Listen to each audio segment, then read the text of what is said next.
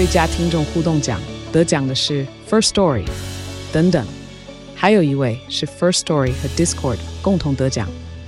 First Story 最新推出的 Discord 整合功能，是为听众管理新标杆，将拥有会员资格的听众自动加入 Discord 群组。这不仅减少创作者的负担，也为听众带来丰富的互动体验，获得全台 Podcaster 一致肯定。体验这个惊人的功能，立刻点击叙述栏链接，让你与听众互动更上层楼。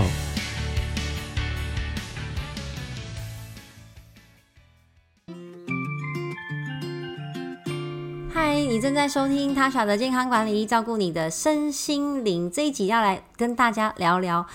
内分泌失调造成的肥胖。如果你呢觉得你真的吃的东西很少，甚至啊也很认真的在运动了，但就是一直都瘦不下来，甚至一直变胖。就要考虑自己是不是得到了内分泌失调的问题。其实大部分呢会肥胖的人都是长期的生活习惯不良所造成的。那长期的生活习惯不良呢，除了让你外表变胖之外，也有可能会造成内分泌失调，就有点啊疾病生病的状态。哇，那就不是单纯的少吃多动就可以明显瘦下来的。所以我们要先来跟大家讲八个荷尔蒙。那这八个荷尔蒙啊，是可以透过生活习惯的调整啊，以及饮食的调整来做调控的。那严重的人当然还是要透过医疗的治疗，有一些药物或是治疗是可以帮助更快的。但绝对不要自己随便买成药吃哦。那我们要先来认识我之前其实在 DGI 饮食就有提到的两个荷尔蒙，一个是胰岛素，一个是升糖素。其实他们两个啊，就是互相对抗的荷尔蒙，就是功能是刚好相反的。胰岛素呢会把我们血液中的葡萄糖，哈简称血糖，好胰岛素会把我们的血糖降低。那它降低的方式呢，就是让在血液当中到处乱跑的葡萄糖，把它塞到你身体里面的细胞。不管是呢哦拿马上拿来现用，像如果我现在去运动，其实运动消耗能量的过程当中，它第一个消耗的就是血糖。那如果我吃进去，现在有很多葡萄糖，好，它塞到我的细胞里面，可是我现在没有在呃动，所以暂时没有马上要用到血糖，它就会先把这些糖分给储存下来，做成能量。那如果越存越多，当然就会变成脂肪。因此啊，胰岛素越高，其实你可以想象就不利于减重，因为它是喜欢储存能量的一个荷尔蒙。而升糖素刚好相反，它的升是步步高升的升。应该说是上升的升啦，那糖一样是米字旁的糖哈。升糖素的呃作用是跟胰岛素相反的，它是要把储存的能量拿出来用，把它崩解成为呃血糖，所以它可能可以促进这个脂肪的。的运用，好，让我们身体把这些脂肪拿出来当柴烧，所以你可以把它称为燃烧脂肪的荷尔蒙。那腺上肾上腺皮质醇，哈，也被称为压力荷尔蒙。之前我们在讲压力的时候有提到它。这个啊，压力可能是来自于各方各面，哈，亲子关系啊，家庭关系啊，工作啊，或是自己给自己的压力，哈。如果是完美主义者的话，每件事情都会很要求自己的。那这个压力后，其实就是一个很心理的状态，甚至哦，有人害怕变胖，这也可能是。一个呃压力的来源，那生活习惯也会造成皮质醇的升高，所以压力荷尔蒙在我们心情上觉得压力的时候，它其实就会分泌，或是说呢，你的生活步调非常紧凑啊，常常在呃赶车，或者是说呢，我常常就害怕迟到压最后一秒打卡，哦，开会的时候主管特别的凶，哦，这些都有可能会让你的身体产生更多的压力荷尔蒙。也还有一个原因会产生压力荷尔蒙哦，就是熬夜。我们呢晚睡。睡的时候啊，除了你知道一一点到三点是会干扰到肝脏的修复啊，其实也会让我们的皮质醇的分泌比不熬夜的人来的多。那皮质醇会让我们身体更容易累积脂肪，尤其是内脏脂肪。好，所以如果你本身啊内脏脂肪偏高，其实就要看你的生活习惯是不是真的很很常熬夜或是常喝酒。那另外是瘦体素，就是很瘦的那个瘦啦。瘦体素听起来就让我们变瘦，对不对？诶，这的确就是它设计来的机制。它其实是从脂肪细胞分泌的荷尔蒙，所以你脂肪越多，其实理论上你会有越多的瘦体素。瘦体素的作用呢，主要会在大脑，它会去告诉大脑说：“哎，我现在其实吃饱了，吃饱了，主人你吃饱了，不要再吃了。”它也会去促进脂肪的燃烧，理论上是这样。但当我们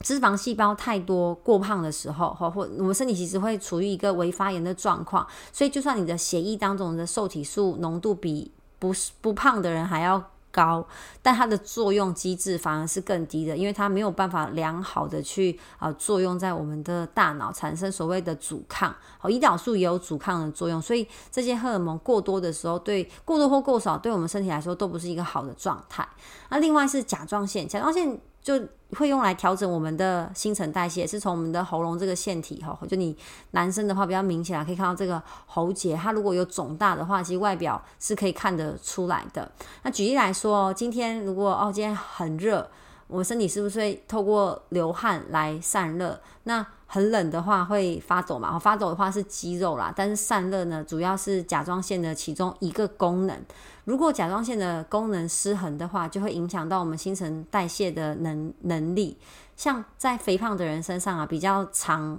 出现的状况是甲状腺的功能低下，所以他的新陈代谢整个是比较慢的，后更难去减重。假如说一样吃减肥餐，做一样的运动，但是甲状腺功能低下的人，他的减重效果就会比较不明显，甚至没有效果。那另外呢，是男生跟女生都有的性荷尔蒙，哈，雌激素或是睾丸素，男生跟女生其实都有。其实不管是你你是男生还是女生，你身上都会有雄性激素跟雌性激素，只是比例的不。不一样。那在女生呢，最显而易见雌激素的时期，其实是青春期怀孕的时候，以及更年期这三个阶段会比较明显。你会感觉到这个雌激素的存在，因为他们会有不同的浓度在身体里面表现。那更年期之后，其实女生的雌激素就是大幅度的下降，也更容易造成我们的肥胖。女性肥胖其实很多在更年期以后是越来越难去控制。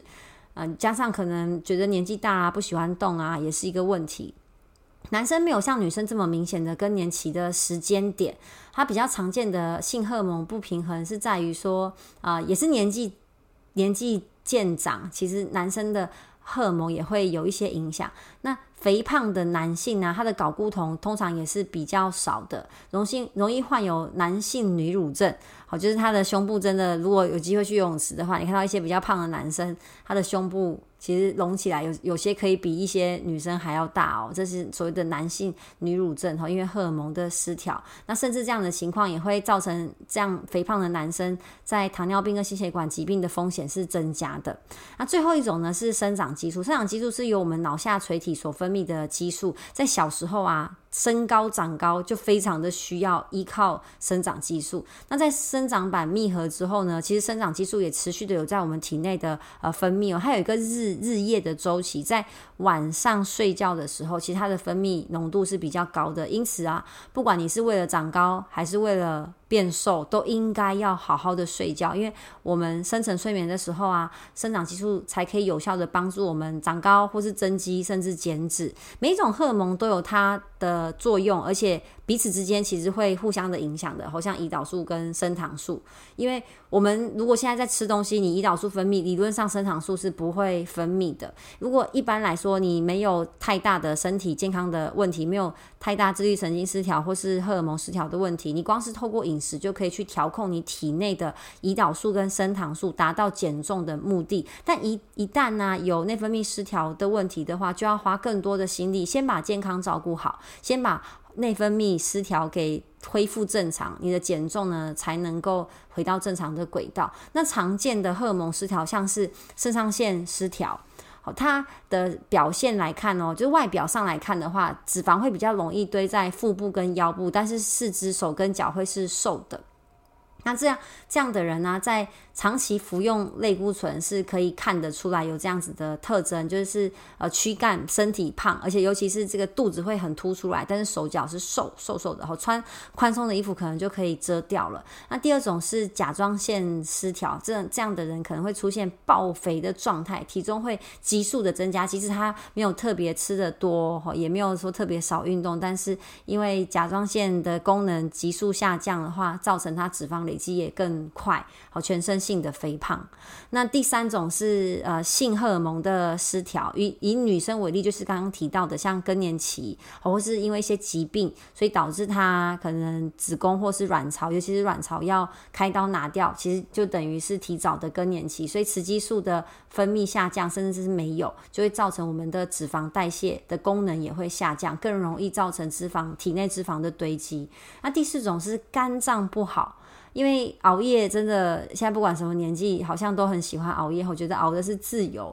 那当我们熬夜的时候啊，除了压力荷尔蒙分泌会增加之外，你的肝脏也会特别负担哦。那肝脏不好，其实肝脏也会负责我们的能量代谢。就我们吃进去的蛋白质、呃碳水化合物跟脂肪，都会需要透过肝脏来做加工和一些代谢。所以即使你没有改变饮食习惯，你也有在运动，但是你你熬夜了，也会造成你更容易的肥胖，好，甚至让你的肝脏分泌的一些激素呢也有失调的情况。所以超级建议大家，第一个是心理压力的协调，虽然。这个跟个性有关系。你一直跟自己说啊，我太很紧张，我想放轻松，觉得很困难，对不对？那可以透过像我以前会写日记，或是呃画画，但是我其实不会画那种很漂亮的画，我只是着色而已，就觉得很舒压。那运动对我来说也是超重要、超重要的舒压方式。让你的身体跟心理都可以用健康的方式去疏解压力，后这些方式一定会比你喝酒来的好。虽然我知道喝酒也很舒压，但它一方面又又在伤害我们自己的身体，所以第一个是释放心理跟生理的压力很重要。好，然后第二个呢是吃健康正确的食物。有时候啊，我们也会透过吃热色食物来疏解压力，但是那也有可能会造成你的内分泌失调哦。因为如果你常常摄取一些油炸的油啊，或是一些加工食品，其实里面的油脂会让坏油会让你的身体也更容易发炎，然后也可可能会让你不知不觉吃进去更多。那过多过多累积的皮下脂肪，其实真的会让你食欲食量不知不觉的一直在增加，这是一个负向的啊循环。那第三，如果你真的发现哈，你错过很多方式都瘦不下来，吃很少了，我已经断食三十六小时了。好，不断的在减少你的呃食量，但都没有明显的改变体态的话，建议可以去看医生做一个检测，了至少先了解自己的状态，甚至要怀疑说，哎，我是不是有哪一个部分有生病的可能性？先做个健康检查，总是可以比较安心。如果没有，只是自己可能对于减重压力也太大了，那就一步一步慢慢的调整。不过健康饮食，我觉得这个一定是不会错的。所谓的健康饮食啊，你不用特别一定要遵循某一种方式。平衡平均饮食是绝对不会有问题的，除非你的本身有因为某一些疾病的关系，某些营养素不能吃，好像可能甲状腺亢进，好碘要适量的摄取，或是啊肾功能有问题，钾跟碘要要限制，不然如果没有任何。因为疾病而要控制的饮食的话，均衡是最好的。好吃好的蛋白质，足够的蔬菜，多种颜色的蔬菜，而且呃原形食物会比打成果汁来得好。然后吃原始的谷类，这些绝对是对我们来说。有帮助的，然后水也要喝够，然后好好的睡觉。其实光是要做到这些就很不容易了。那我们坚持这么健康的生活，真的都是为了去预防疾病。那如果你说真的好困难哦，只能选一个做的话，要先从哪一个开始？好吧，我就会鼓励大家，至少先从睡眠开始，至少先从睡眠开始。你好好的睡觉哈，这真的就是早点睡，然后早点起来。你可能就会有多余的时间可以帮自己准备食物。那熬夜后晚睡啊，身体产生慢性慢性疲累，我觉得是不健康的这个恶性循环的开端。你你平常可能就拖着很累的脑袋去工作，更难有心思去分辨说我到底吃了什么，我的健康计划是什么。加上最近股市。投资的人哈，可能那个心脏起伏很大，你更没有心情去管这个健康的事情，所以好好的睡觉绝对是健康的第一步。那第二当然就是戒含糖饮料，这个每一集都会在这边叨叨念吼，因为这个也是对于健康来说很大的影响。好，然后再一步一步的循序渐进，希望大家都可以有一个健康的身体。我们下一集见喽，拜拜。